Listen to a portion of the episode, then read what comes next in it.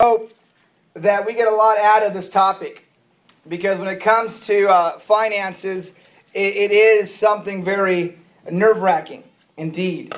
And the, the treacherous enemy of the heart, greed, says, I owe me. Anger says, You owe me. Greed says, I owe me. In Mark chapter 7, if I could uh, try to work this. Oh, there's some fine pictures there of some fine young men there. I'm not sure if I have that in there, but I think I have it. In Mark chapter 7, Jesus says, He went on, What comes out of a man is what makes him unclean.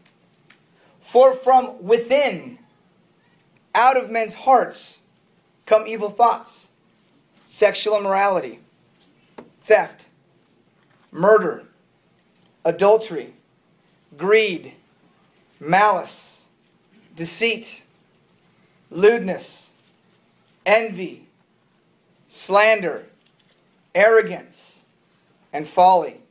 And all these evils come from inside and make a man unclean. Greedy people believe they deserve every good thing that comes their way. Their mantra is what's mine is mine because I've earned it. And I've got a lot more coming to me. And consequently, it's hard to get a greedy person to part with their money and their stuff. Why? Because it's theirs. And they're scared. And every one of us, we have a story to tell. Either you were raised with very little, money and resources, or you've, you've had a lot and you've lost it all. And that's never going to happen again, right? Every one of us has a story to tell about money. But greed is a different breed than any other, uh, of the other three enemies of the heart that we'll be discussing in the next several weeks. Why? Because greed disguises itself. In fact, while you're hearing this sermon this morning, some of you will think to yourself, now here's one topic I don't struggle with. But you're going to have to see the invisible. I've never met a greedy person. What I mean is this I've never met someone that goes up to me, Hi, I'm Bill. I struggle with greed. I've heard, uh, Hi, I'm Bill. I struggle with my purity. I've heard that. Oh, I, I, yes, I struggle with anger. Oh, I struggle with alcohol. I've never heard someone says, hey, hey, nice watch. I struggle with greed. never heard that. What I do hear is I, they say this I'm careful with my money. I'm frugal. I use coupons. I wait for the sale. That's what we hear. The truth is, they have made it impossible to identify greed in their own lives. Unlike anger or guilt, greed hides behind several virtues. Greedy people are savers, and saving is a good thing. Greedy people are often planners, and planning is a good thing. Greedy people want to make sure their financial future is secure. That's a good thing, right? Greed is easy to hide from ourselves. But the people around us no. Although greed is hard to spot, when we look in the mirror, it isn't difficult to those that we know. We can see it in someone else. We know when someone is tight fisted. We can see it instantly when someone is stingy. Jesus could see it. In Matthew 23, he says this Woe to you, teachers of the law and the Pharisees! You hypocrites. You clean the outside of the cup and dish, but inside you're full of greed and self indulgence. Greedy people talk a lot about and worry about money. They are not cheerful givers. They're reluctant to share. They're poor losers. They quibble over insignificant amounts of money. They talk as if they just, just have enough to get by. They often create a culture of secrecy around them. Greedy people are re- reluctant to express gratitude, and they are not content with what they have. And greedy people attempt to control people with their money. Greed knows no socioeconomic boundaries.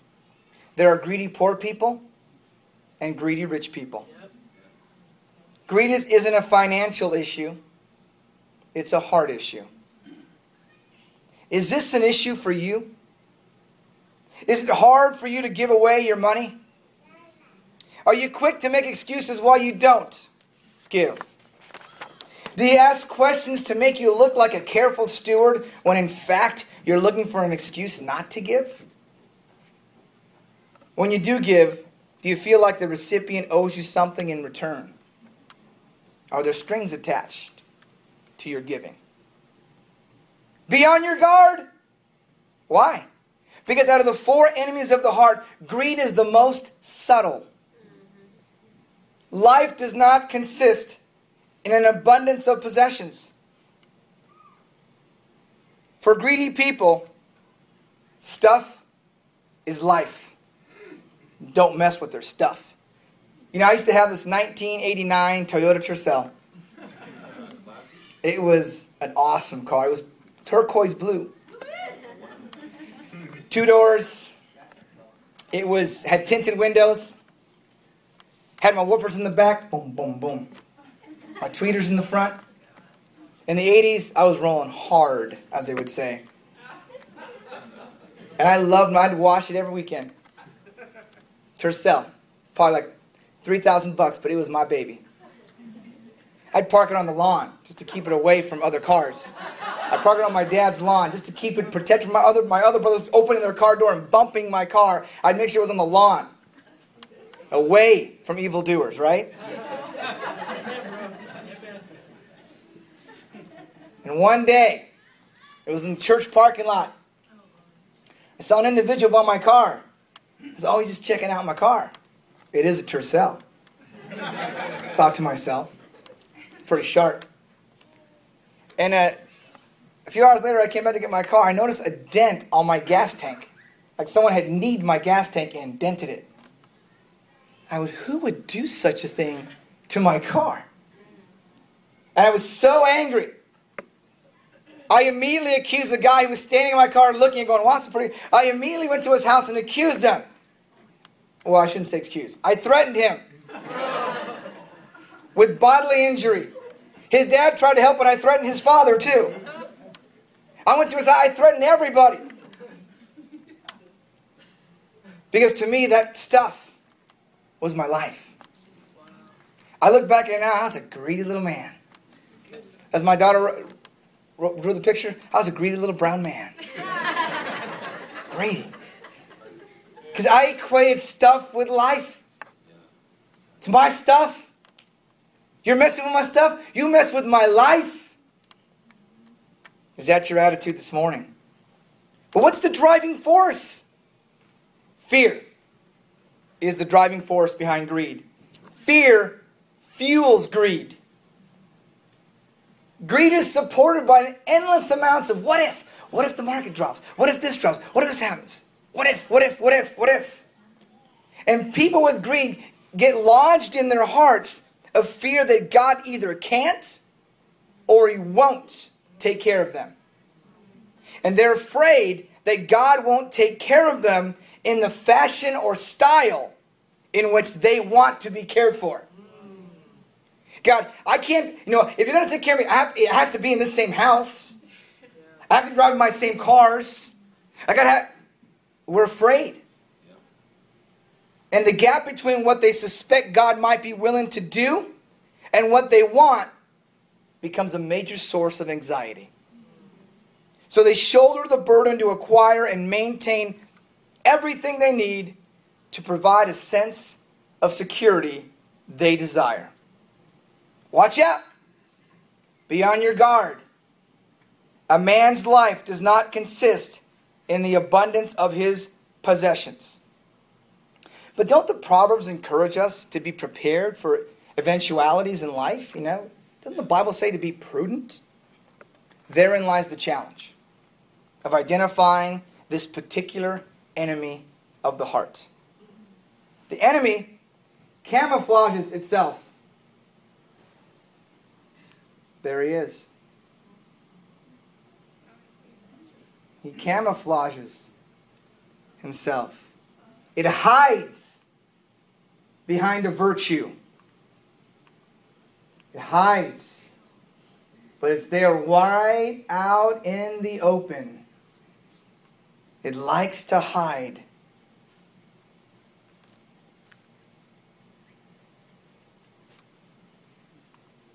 It likes to hide. It likes. That's a giraffe right there. Likes to hide out in the open. Greedy people often savers. And savings is a smart thing to do. They don't want their children to feel the financial burden of caring for them when they're older. There's certainly nothing wrong with that. Look at me in Luke chapter 12. There is a bigger barn syndrome that Jesus addresses. Look in Luke chapter 12. With me, please.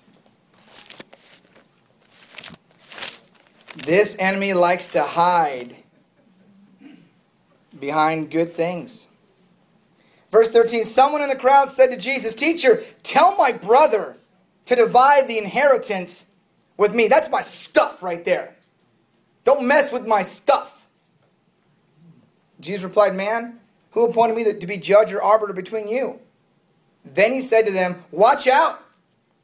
Be on your guard against all kinds of greed. A man's life does not consist in the abundance of his possessions. You know, Jesus starts his discourse with a warning. He knew back then, or what we're just discovering now, that greed can take up residence in our heart and go undetected for years. The unguarded heart is highly susceptible to this debilitating disease. It's difficult to diagnose. It's especially difficult to self diagnose. Jesus uncovers the lie that fuels all greed. Life does not consist in the abundance of possessions. Verse 16. And he told him this parable The ground of a certain rich man produced a good crop. He thought to himself, What shall I do? I have no place to store my crops. In an agricultural society, it is immediately obvious that the abundance of this man's blessings or, or what he had had nothing to do with his hard work. Because farmers always are at the mercy of factors in which they have no control over. But the greedy man doesn't see it that way. The greedy person sees the world, what comes their way is because they've earned it. Even though this parable talks about a guy who didn't work for it, he's at the mercy of the weather in fact, God. He doesn't consider the notion that God had anything to do with it. How about you? When you get a little extra, do you say, Lucky me? Whew. I didn't know I was going to get that. Hmm, what should I do with this extra? I earned it, therefore I deserved it, therefore I store it. In verse 18. Then he said, This is what I'll do. I'll tear down my barns and build bigger ones. And there I'll store up all my grain and goods. And I'll say to myself, You have plenty of good things laid up for many years. Take life easy. Drink and be merry. You know, yesterday, the men of this church took the soccer field. Now, I played in college, but that was a long time ago. I'm 40 years old, and uh, I'm very out of shape. In fact, I had a bone spur removed from my foot on Wednesday. And we were in the finals playing against San Diego, our arch enemy. They're brothers and sisters, but you know, you know what I'm saying. they beat us last year in overtime in the finals. Very heartbreaking. Very bitter feeling it leaves you. Because I'm greedy, of course. You know, we're, we're sore losers. We want the cup. That's my stuff. You know what I'm saying? So this last Saturday, uh, 12 minutes left in the game. We're up 3 0. So I t- turned to our little fans. There was maybe like four of them. Because none of you guys came, but a few. So I took a water bottle and I said, "The cup is coming back to Los Angeles. It was in San Diego for a whole year." So I just started. I started like the, you know the, the fake champagne water. Started spraying the crowd, going, "Yeah, the cup's coming back to Los Angeles. This is amazing. Celebrate with me." Right after I put the, the bottle down, I turned around and our goalkeeper got red carded. For hitting the red card means he has to leave the game because he hit the ball outside the box twice in one game with his hands. He got ejected. Second, no problem. We're still up 3 0. Put our, we put our backup goalkeeper, the nephew of, of uh, a brother, put him in there. A little nervous, but put him in there anyway. He looked a little nervous, but you know we weren't, we weren't scared. In 10 minutes, they scored three goals. And one guy in the crowd goes, Do you regret celebrating too early? And I was like, Why do they mock me? And so I was, What's going on here, Lord? It's happening. Over first overtime of 10 minutes happens. They score the goal. They're celebrating. Now, mind you, one of our best players on our team is injured. And he couldn't play almost the entire game. And so he was like, I'm out. I'm like, Are you sure? He goes, I'm out. Said again, I'm out. He kept going. I was like, I'm gonna get this guy angry. I better stop asking him if he's out. So in the second, the second overtime, he goes, I can give you 80%. 80%? That's better than what this guy's doing over here. so I put a switch, put him in. And one minute left in the game, I, I was so tempted to go, it's over. It's over. It's over. What have I done? I was arrogant before the Lord. The Lord has took out his chancla and just I was like, I'm sorry, God. I'm so in my heart. I'm so sorry for my arrogance. I'm so humiliated and embarrassed what I've done. No longer than 30 seconds later, goalkeeper kicks it, brother traps it, passes it one time to our forward, and scores the tying goal. We're going to penalty kicks. We thought, we are alive. And I said, humbles, if it's the Lord's will. It's the Lord's will. I quoted a scripture. I said, it, it, it, do not do not feet bring good news? Don't they bear good news in the scripture somewhere? And someone says, yes, feet are the bearer of good news. I said, because we're going to penalty kicks. And we went to penalty kicks. They scored, we scored, they oh, we scored, and then our keeper blocked it. But the ref goes, no, no, no. He moved. What? Retake it. What is going on? Kicks it again. Our keeper stops it. No, no, no. He moved. I'm like, this is not. I feel like David Hall. I got $2.13 to my name. so helpless. So the referee allows the stoppage. They, they, didn't count it as a goal. And our fifth player to score is a 14 year old kid. The pressure of the cup laid in his 14 year old hands. He asked me, Can I go number five? I'm like, He's arrogant, but he's, but he's confident. I'll do that. So we, I put him in. He's the fifth kicker, 14 years old. Turns around to our team, gives us a wink and a smile because he was super nervous. Turns around and scores the game winner. Wow. And we got to we got to hoist the cup.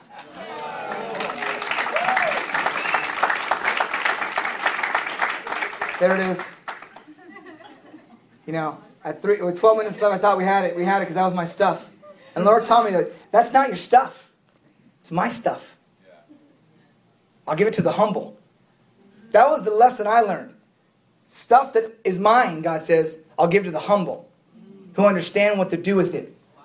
So here I was just very grateful. You couldn't see it, but I was shaking. I was so nervous and so scared. God's hand is upon you in moments. In moments, He is upon you. The bigger barn syndrome is common to those whose hearts are damaged by greed.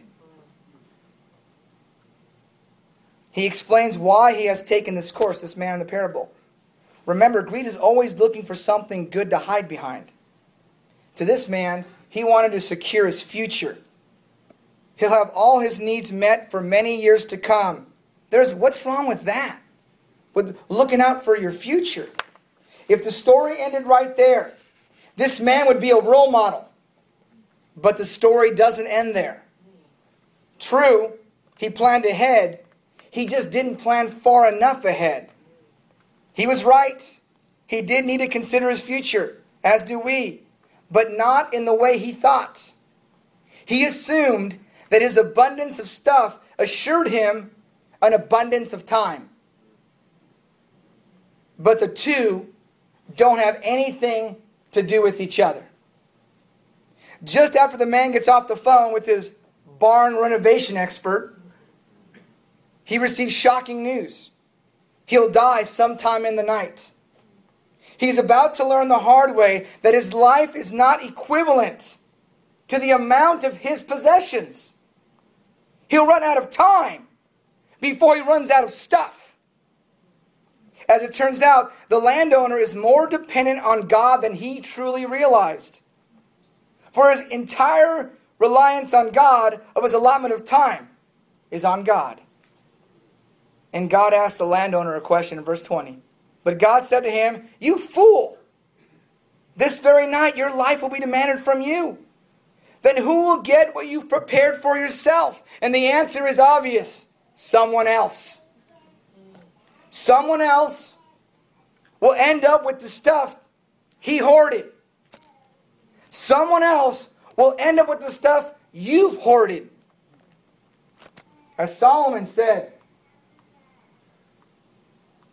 in this passage.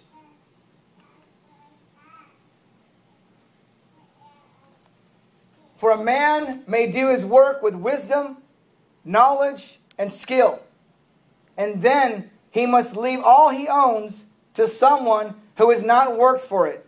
This too is meaningless and a great misfortune. Someone else will end up with what he has earned. Not because he was generous, but because he's dead. To assume that everything that comes our way is for consumption is short sighted and foolish. And Jesus closes the parable with a stern warning. In verse 21, look with me, please. This is how it will be with anyone who stores up things for himself, but is not rich toward God. This is Jesus' definition of a greedy person. A person who stores up things for himself, but is not rich toward God. And the moral of the story is this those whose eagerness to store up material goods outpaces their willingness to give will suffer a complete and total loss when their time runs out. The landowner suffered a total reversal of fortune at his death. He lost everything in his life and had nothing to show for it in the next. Rich in this world, poor toward God. Why? Because everything that came his way was used for his private consumption. And the parable of the rich fool does two important things for us. One, it defines greed from God's perspective. Because our perspective is jaded at best. Two, it offers a simple remedy a habit that has the power to free us from our greedy little hearts.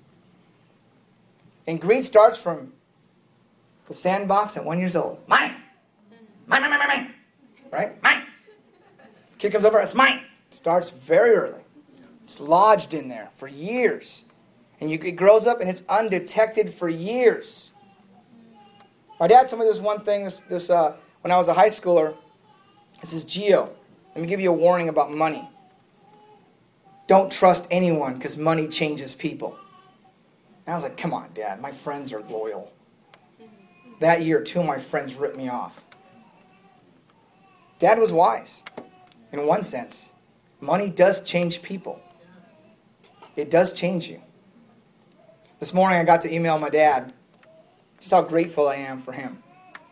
to start our, our conversations that we're going to be having when I see him face to face, just about getting better connected with him emotionally. And I just really encouraged him this morning about the way he looked after us and tried to protect us. And the things he said now as a dad, I realize as a father, wow, you're right. I resented what you were saying back then as a kid, but now as an adult, I'm going, it was, it was wise. Dad was really on his guard, he was really looking out for us. But there's a habit that has the power to free us from our greed ridden hearts. Greed is conquered with generosity. Greed is conquered with generosity. 1 Timothy 6 says this Tell them to go after God, who piles on all the riches we could ever imagine, to do good to be rich in helping others, to be ex- extravagantly generous. If they do that, they'll build a treasury that will last, gaining life that is truly life. Amen. Generous giving will break the gap of greed on your life. So, whether or not you think you have extra, give generously. You've got to give to the point that it forces you to change your lifestyle. If you're not willing to give to the point that it impacts your lifestyle, then according to Jesus, you're greedy. If you're consuming to the point where you have nothing left, you're greedy. I know that's strong, huh? It's actually very harsh, but it's true. It is very true.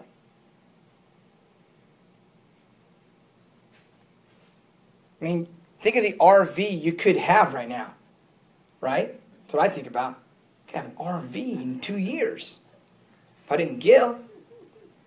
So we go tent camping. That's impacted my lifestyle. Right? Kind of a lot. I could have tripled my 401k. I could have, but it didn't impact my life. Maybe working till I'm a little older at Taco Bell or something. Having a little Bible talk there. If you're consuming to the point where you have nothing left, and yes, we feel compassionate. We feel like, man, how can this be? We, but I feel, I feel like I'm doing and I'm helping and I'm feeling and I'm feeling. Yes, it's fair to say that because greed is not a feeling. Greed is a refusal to act. It's not a feeling, it's a refusal to act. And sometimes, well, I'm going to wait till God changes my heart. No, don't do that. That's a bad strategy. That's a terrible strategy. That's a self deceived, lodged in your heart, the tiger behind the tree strategy. I'm going to wait till God changes my heart. Sounds super spiritual. Sounds amazingly awesome, right? Giving is the way God chooses to change your heart, and your attitude will follow. Giving has to impact your lifestyle. Let me encourage you with two things. One, be a percentage giver. Giving away a percentage of everything you ever receive right off the top, as soon as you get it, supporting the kingdom work in whatever capacity. Two, be a spontaneous giver. When you see someone in need, give. Isn't that what we would expect God to do when we ask Him? God, help me. Help me. Be a spontaneous giver. Right? Here's a need. I'll give it. Then go ahead and make the first move. These two habits will protect you from the bigger barn syndrome. Right? The day will come, and it will come when you're going to receive an unexpected windfall, and your first thought is going to be, Who can I help with this? In that moment, you'll know the habit of generous giving, where you've broken the power of greed that's hiding in our hearts. It's a habit that can change everything. Thank you for your time and your attention.